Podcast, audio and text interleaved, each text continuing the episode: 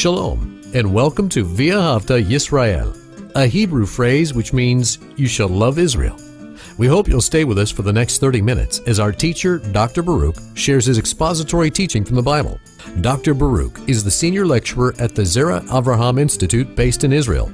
Although all courses are taught in Hebrew at the Institute, Dr. Baruch is pleased to share this weekly address in English. To find out more about our work in Israel, please visit us on the web at loveisrael.org. That's one word, loveisrael.org. Now, here's Baruch with today's lesson. We all know the verse where we are instructed to walk by faith and not by sight. But what does that mean? It means when you find yourself in a very difficult situation, and when you look at the problem or the obstacle or the enemy that is against you, you see no way for success. And you are tempted to compromise, to turn away from your faith, to embrace the ways of the world. When you do that, you are walking by sight. But when you believe that God is all powerful, that God is able to take victory where there is no visible means for victory. And you remain faithful and you do not compromise, but you do that which is right. You behave according to the truth, the instruction of the commandments of God. When you behave in such a manner, this is walking by faith. Well, take out your Bible and look with me to the book of Isaiah and chapter 37. The book of Isaiah and chapter 37. Now, we've seen that the city of Jerusalem is in a dire situation. We have seen that the armies of Assyria has laid siege against this city. We have seen one nation after another nation fall to the king of Assyria, and also the smaller places around Jerusalem have been taken. And there's not really much hope for the people inside of Jerusalem if that hope is based upon what they can see with their eyes. But through faith, through the promises of God, through his instructions, we're going to see that victory takes place. God is able to make great changes in a moment. He is able to cause someone to do something that is against his own wishes, his own desires, his own purposes. God, in other words, is sovereign and he can do exactly what his good will brings about and that is victory for his covenant people. So again, let's begin. We've seen that, that the king Hezekiah, that he is relying upon prayer and prophecy. He has sent his faithful ones to Hezekiah or Isaiah, the prophet, in order to get instruction. And now notice what it says in verse 21, Isaiah 37 and verse 21. And Isaiah, the son of Amoz, he sent to Hezekiah. So now there's a response, a response from the prophet to the king in regard to what to do. And Hezekiah hears these words from Isaiah. He says, Thus said the Lord, the God of Israel, whom you have prayed unto me, meaning unto the King of, of all creation, the God of Israel. So the good news is this there is a response. Isaiah he has heard from the Lord, and now he's going to reveal prophetically what God has told him for Hezekiah the king. And he says, You have prayed unto me concerning Sanherib, the king of Assyria. verse 22. This is the word which the Lord spoke concerning him.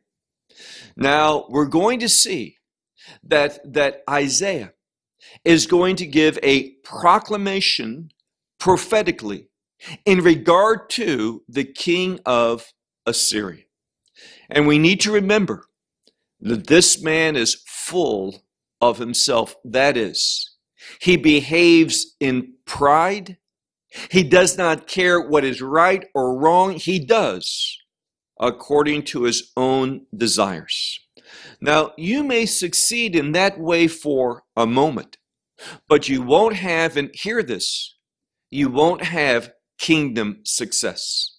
You may achieve great things in your life from a human perspective, but you won't have any kingdom delight, any kingdom gratification, meaning that your eternity is going to be very, very different than the reality that you enjoyed when your life as a vapor you you managed. Many people simply manage their life thinking that it will have no end. But they are behaving in a way in their mind that is going to bring about eternal destruction. And we're going to see this change and this, this termination of the king of Assyria is going to happen much quicker than he thought, and in a way he could not imagine. So notice what it says in verse 22 This is the word which the Lord spoke concerning him. Now, God prophetically is speaking to the king of Assyria, and he says, You have, and this is a word for despise or to show contempt for someone. So God says, You have shown contempt. You have mocked. And who has he mocked? The virgin the daughter of Zion. You have wagged your hair, head, you have wagged your head after, after the daughter of Jerusalem. Now, God had a purpose. God had a relationship, a covenant with the daughter of Zion, with the daughter of Jerusalem. And when it says virgin, what it's trying to tell us is that this one, was designated for the Lord God of Israel. This is his bride. And a bride and a groom, they build something together. And what is God going to build with his bride? The answer is a kingdom. And Sennacherib, the king of Assyria, he is moving to destroy the bride. He is moving to destroy the purpose of God. And therefore, we should know something. We should know that such a one will not be successful long. Whatever power that he may have, he may display whatever resources, even them being great resources, they are not going to endure for long. God is going to make a change, and oftentimes, God's change is rather abrupt. It changes quickly and in a way that no one can imagine. Look now to verse 23. He's still speaking directly, prophetically against the king of Assyria. And he says, and the context is, I'm speaking to you concerning me. God is speaking to the king of Assyria concerning himself. And he says, Whom you have despised and whom you have blasphemed, according to whom you have lifted up a voice, and your eyes you have lifted them up exceedingly. Now, exceedingly here means to the high places, meaning that he has put himself in the same category as as God belongs. He's saying you have have come to attack, to act in a way and in a place that you don't belong. And it's all rooted in the pride of the king of Assyria. that he thinks he can battle the God of Israel. He says, You have lifted up your eyes, you have looked to the high places, to the Holy One of Israel. And I want to emphasize that term, the Holy One of Israel, meaning the God of Israel has a purpose for Israel. And Sanherib, the king of Assyria, has lifted himself up. He has a perspective, he has a plan that's against the purpose of God. Now, if you want to be successful, you make sure your life is submissive to the plan of God, the purposes of God. If you are deceived by the enemy, and I'm speaking about the devil, Satan, you will set a purpose for your life that is against the purposes of God. You are following deceit, you have believed a lie, and you're going to meet the same type of end as Sanherib, the king of Assyria. He says in verse 24, in the hands of your servants. Speaking to the king, he says, through the power of your servants, in other words, you have disgrace. You have acted in a contemptuous way against the Lord. You have said, all this is directed to the king of Assyria. You have said, with the abundance of my chariots, I will go up once again to this place, Merom, to the high places. I will come into a different domain he thinks that he's greater than humanity, that he, beyond that, that he is a type of God. And he says, I will go up to the high places of the mountains, to the extreme portions of Lebanon. Now, Lebanon, many scholars teach, when it's mentioned, it's not so much talking about the location, but the trees of Lebanon that were used for the temple. Meaning, this is a spiritual battle. That Sanherib wants to come to Jerusalem to destroy, and we've seen this earlier, destroy the God of the Israelites. To show that he is greater. And the gods, the pagans that he, the pagan gods that he serves, are, are greater than the God of Israel. So he says, look at verse 24. It's with the, the power of your servants that you have won up to the high mountains, to the, the ends of Lebanon. And you have said, I will cut down the heights of his cedars, and the choice one of his cypress trees.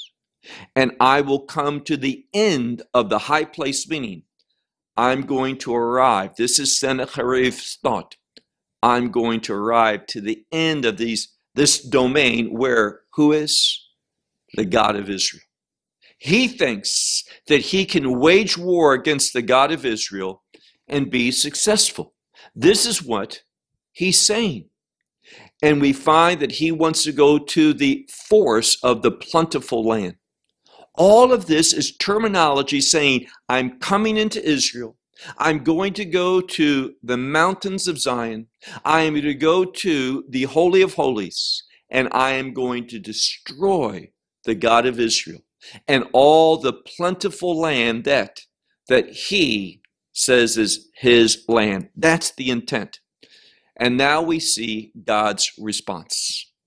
God has said what he has spoken to and about Sanherib. But now we're going to see God's response in a more, more exact way. How all of this is going to be carried out. Verse 25. God says, I have dug, meaning I have dug for, for wells and I have drank water. And likewise, he says, I have dried up with the steps of my, my soles of my feet all the rivers of Egypt. So God's saying, if I want to have water, I dig and it's there. If I want to dry up the waters, Egypt plentiful with its Nile River and its tributaries that feed it, God says, I can dry it up like this. In other words, nothing is too great for God. He is over, sovereign over this, this creation. And he's saying this to Sanherib, the king of Assyria. Verse 26 Surely you have heard from a distance what I have done from the days of old, how I have created it, and now I bring it about. And it shall be for, and this word is an absolute catastrophe, a catastrophe for Sanherib. It's a word of annihilation, meaning this. All that Sanherib is planning, all that he wants to accomplish, is going to be annihilated. This is what he's saying. And there's going to be the heaps. It's literally the word for waves, but it's it's a reference to the heaps of destruction is going to be your fortified cities. That's what he's telling him. All your strongholds are going to be a heap like waves of destruction for annihilation. Verse 27 Their inhabitants are, are short in power, meaning they're not going to, and the inhabitants of the strong, strong cities, the fortified cities, are soldiers, and he's saying they, they lack power. They're going to be dismayed. They're going to be made ashamed. And they're going to be like the, the grass of the field, like the herb of the greenlands, like the grass that's top of the roofs. Now, people would have a home and they would have grass upon their roof. And they'll be like, like the, the cornfields before that it's eh, they're built up, before they rise up, meaning this. If the corn is very, very short before it rises up, it's very susceptible to, to things. It can be injured and destroyed quite easily. And that's what God is saying. In the same way that, that grass is here today, gone tomorrow, that it doesn't take a lot to destroy the herbs of the, the field. Likewise, God is going to make easy destruction from Sanherib and his strongholds and his armies. Verse, verse 28. Your dwelling place, you're going forth, you're returning, I know. He's saying here no matter where you dwell, no matter where you go out to, no matter where you come back, God knows. Why? He is omniscient. He knows all things. He has perfect intelligence. He knows it all. And he says, and your anger, and this is a word for, for just shaking with anger, trembling, not with fear, but, but an uncontrollable anger, God says, against me. I know, he's saying, everything about you and your anger, your contempt for me. Verse 29. On account of your anger against me and the noise that went up into my ears, God says he's going to do this. I will set a hook, literally my hook, in your nose, and my bridle between your lips, and I will bring you back in the way which you have come on it. So he's had a purpose. That purpose is to send his troops to Judah. Now he's already destroyed the northern kingdom, Israel, taken those tribes, nine plus tribes, into exile. And now there's only two tribes with some of the Levites that are left in Judah. And people have fled, and Jerusalem is full of those who have tried to escape from the armies of Assyria. There's no food, there's no water. The city has been laid siege against. And the armies of Sanherib are, are numerous there. With the eyes, no reason to think that there's victory and that victory is going to come quickly. But what does God say? Sanherib, because you have mocked, shown contempt, that you have disrespected, that you have blasphemed the God of Israel. Literally, he says, that you have done so against the daughter of Zion, the daughter of Jerusalem, my virgin bride. He says, because of this, he says, I will set my, my hook in your nose, my bridle in your lips, and I will bring you back on the way which you came upon it. Verse 30.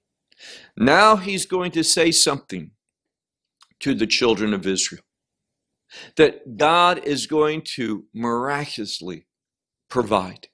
He says here, look if you would to verse 30. He says, This to you is the sign.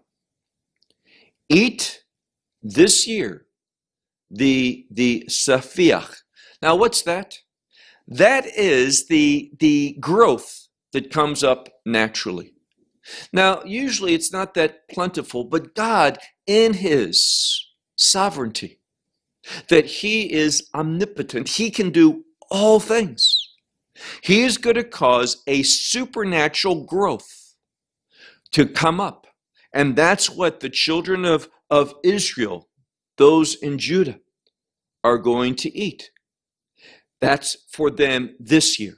And he says, in the second year, and he uses the word shachis. This is kind of the aftergrowth of the aftergrowth. Now, there's not much for the first year that comes up naturally, and there would even be much less the second year. But God supernaturally is going to provide for the people and allow them to have enough from this, this two years of just eating what comes up, what you have not sown. But there's going to be a harvest that's going to supply for the people. And then God says, in the third year, it's all going to come to an end. In the third year, you will sow and you will reap. You will plant vineyards and eat from, from their fruit. Verse 31. There's going to be, and verse 31 brings us into a very significant uh, concept and that is the term in Hebrew, sharit, which is a remnant. We need to see prophetically there's the remnant that's going to be the victors, that's going to be the kingdom inhabitants. And God says concerning this remnant, and the remnant is related to the faithful ones, the ones that trust the prophetic revelation. Verse 31 And again, now, this is a continuation. It's a word of continuing something, meaning the end is not at hand. There's going to be a continuation, and it's those that are going to escape from the house of Judah. The ones who are going to remain, and they're going to be like a root down below, and they will make fruit up above. So it's speaking simply about God is going to sow the remnant back in the land. They are not going to be put into exile. And if there's any exiles, ultimately, God is going to bring them back. He's going to plant them, and they are going to be the root. And in the future, there's going to be a great harvest. There's going to be much fruit. The enemy is not going to be successful. The remnant is going to carry out God's will. Verse 32 For from Jerusalem. Now, even though this is a prophecy of what took place, what took place over 2,700 years ago, it teaches us about a future reality. The, the message of Isaiah is believe this, accept this, count on it, depend upon it, because this is what God's going to do in the last days. The same thing that He's going to deliver a remnant, and that remnant is going to produce great fruit. Look at verse 32. For from Zion shall go forth the remnant and the, the ones who escape. It just speaks about the escape. It speaks about those who are the, the refugees, the survivors. And they are going to go forth from Mount Zion. Now, all of this speaks about a people who have a kingdom hope. Zion is a word that relates to the kingdom. And it's all going to be brought about for one reason because of the merit of the Jewish people, because of their, their own wisdom, their own ability, what they can bring about? No. What it says here, Kinat Hashem Tzevaot Ta'asezot, which means the zeal of the Lord of hosts will accomplish this, will do this. It's God's zeal for what? His plans, His purposes. Now, we need to pause and ask ourselves just a simple question Do we have the zeal of the Lord? Are we going to be people despite what it looks like with our eyes? Don't walk by, by sight, walk by faith. And it's the zeal of the Lord that will propel us, move us forward in faith to walk in the truth of God. That's what faith means walk in truth, in the promises of God. So the zeal of the Lord of hosts has, has done this. Verse 33 Therefore, thus said the Lord to the king of Assyria, He will not come, and this is to him, but really concerning him. He will not come to this city. He will not shoot there an arrow. He will not move forward with the shield. He will not pour out upon it the ramp, and this is the ramp to get into the city, to go over the walls, to break through that last barrier. God is saying, none of those things, Sennacherib, are you going to do. But he proclaims this to the people of faith. He won't accomplish this, is what Isaiah is saying in the name of the Lord prophetically to the people. Verse 34 On the way which you came upon it, he will return. So, on the way that Sennacherib, Sennacherib came, he is going to return upon it. He will return, and again he says, and to this city, meaning obviously Jerusalem, he will not enter, declares the Lord. And that phrase, declares the Lord, is a term of promise. Now, again, I want to emphasize that, that the people, they would have heard this, and primarily it's to Hiskiyahu, King Hezekiah. And he had to decide Am I going to take this to heart and believe it and endure and believe that God's going to provide supernaturally through through these these harvests that are going to be done supernaturally that the people are going to be fed and there will be that remnant that that faithful remnant that is going to survive and, and be fruitful. Is this going to happen or should i just surrender as the temptation has been to go out and pledge faith, allegiance to Sennacherib and worship his gods. That's what the two options are. But God has promised that if you remain faithful, that he will bring about these things, that Sennacherib will not enter into the city. Verse 35. God promises here, he says, and I will defend this city. Now, let me just pause and say several times we see this city, this city, this city. And we know what we're talking about Jerusalem. It is the city of the people of God. And that's why when, when someone says, oh, the land of Israel, that's in the past, the importance of Jerusalem, that's not, not the case. There is one false teacher. When, when his congregation wanted to send him to Israel, he says, You know, if you want to bless me, fix my, my car, pay for the, the mechanic bill. Don't, don't waste your money sending me to, to Israel, to the city of Jerusalem. Now, this is someone who has the mind of Messiah, who, who the Holy Spirit is speaking to? Absolutely not. This one is, is far removed from the faith of Abraham, Isaac, and Jacob, the faith of Moses and the prophets, and the faith that Messiah established and the, and the apostles spoke of. So he says, look at verse 35 I will defend this city to save it. Why?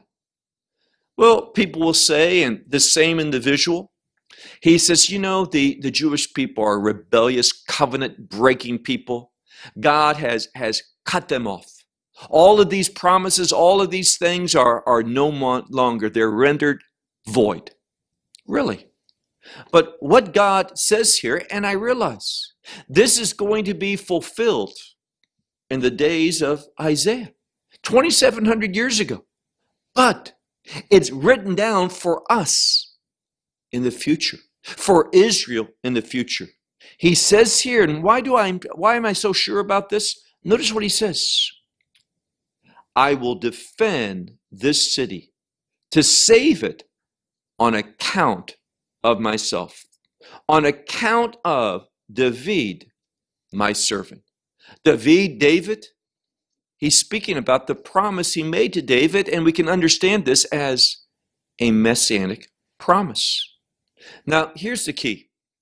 In the same way that the people had to be brought back, now, this is before the Babylonian exile.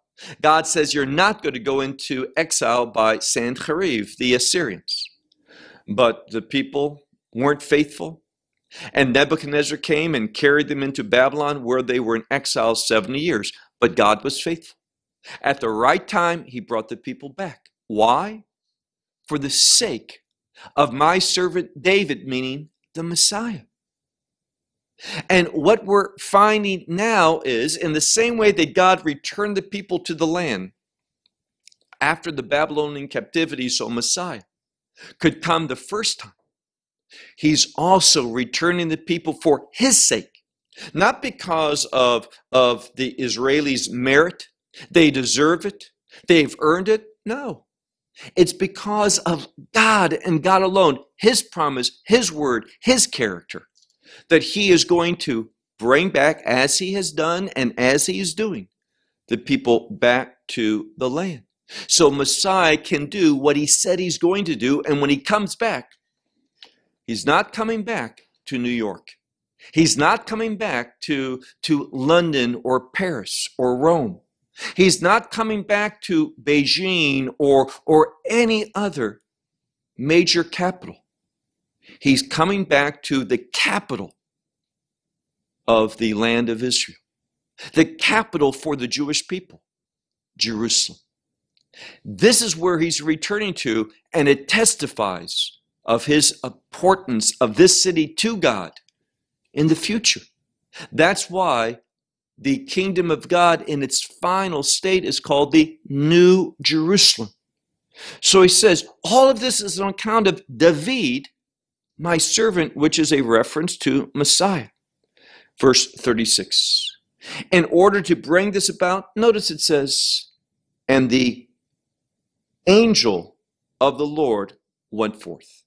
Not an army of angels, just one. God can do whatever just with one angel. This is a unique angel, the angel of the Lord. He went out and he struck the camp of the Assyrians. And 185,000 he struck. And the people, those who were left, got up in the morning and, and they saw, behold, all of them. Now, this could be referring to not the survivors from Assyria, but perhaps those in the city of Jerusalem. They got up early in the morning and behold, all of them, they were dead corpses. And the implication is on the ground. Verse 37. And he traveled, we're speaking about the king of Assyria. He traveled and he went and he returned. Who's this? Sanherib, the king of, Is, uh, king of Assyria. He traveled and he went and he returned and he dwelt in Nineveh. Now, Nineveh was, was his place. We know about Nineveh from the book of Jonah and the book of Nahum. And we see that he went to this place. And why did he do this? Verse 38. And it came about as he was worshiping in the house of Nisroch, his God. So he went into the temple of Nisroch, his God. And as he was doing this, notice what it says.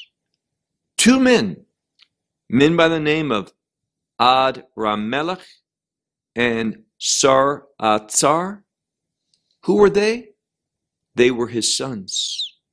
And they struck him with the sword. And they fled to the lands, the land of Ararat. And what happened? It says, his other son, by the name of Asar Hadan, he ruled in his place. Now, God, at the time that he prophesies, his proclamation, he brings about the fulfillment of his word. This is a testimony to the authority of God and the power of God to carry out what he says. And if we are wise enough, humble enough, of faith, we are going to put into practice the Word of God. We are going to take prophetic instruction, apply it to our life. We're not going to be concerned with how everything looks to us because God, like that, can bring about change. It can be a dark hour, the defeat can be approaching, and God can say no and bring about a change. I'm sure Sanherib didn't think that he was going to return back to Nineveh, Nineveh. I'm sure when he went in to worship his pagan god, I'm sure that he did not know his two sons were going to kill him with a sword. He was not prepared for what God had proclaimed. He didn't know the prophetic truth of the Word of God. And let me close with this. If you don't know the prophetic Word of God, you're going to miss out on the promises of God and experience that which is God's judgment. Just that simple. Prophecy prepares us. And that's why we see so frequently in the Gospels that it was prophecy being fulfilled in the days of Yeshua that that the people should have known so they could have responded faithfully. But because they didn't, we know the Roman exile took place. So determine at this moment are you going to walk by sight and experience defeat, or walk by faith and be recipients of the promises of God? I'll close at this time. Shalom from Israel. Well, we hope you will benefit from today's message and share it with others. Please plan to join us each week at this time and on this channel for our broadcast of loveisrael.org. Again, to find out more about us, please visit our website loveisrael.org. There you will find articles and numerous other lectures by Baruch. These teachings are in video form. You may download them or watch them in streaming video. Until next week, may the Lord bless you in our Messiah Yeshua, that is, Jesus, as you walk with Him. Shalom from Israel.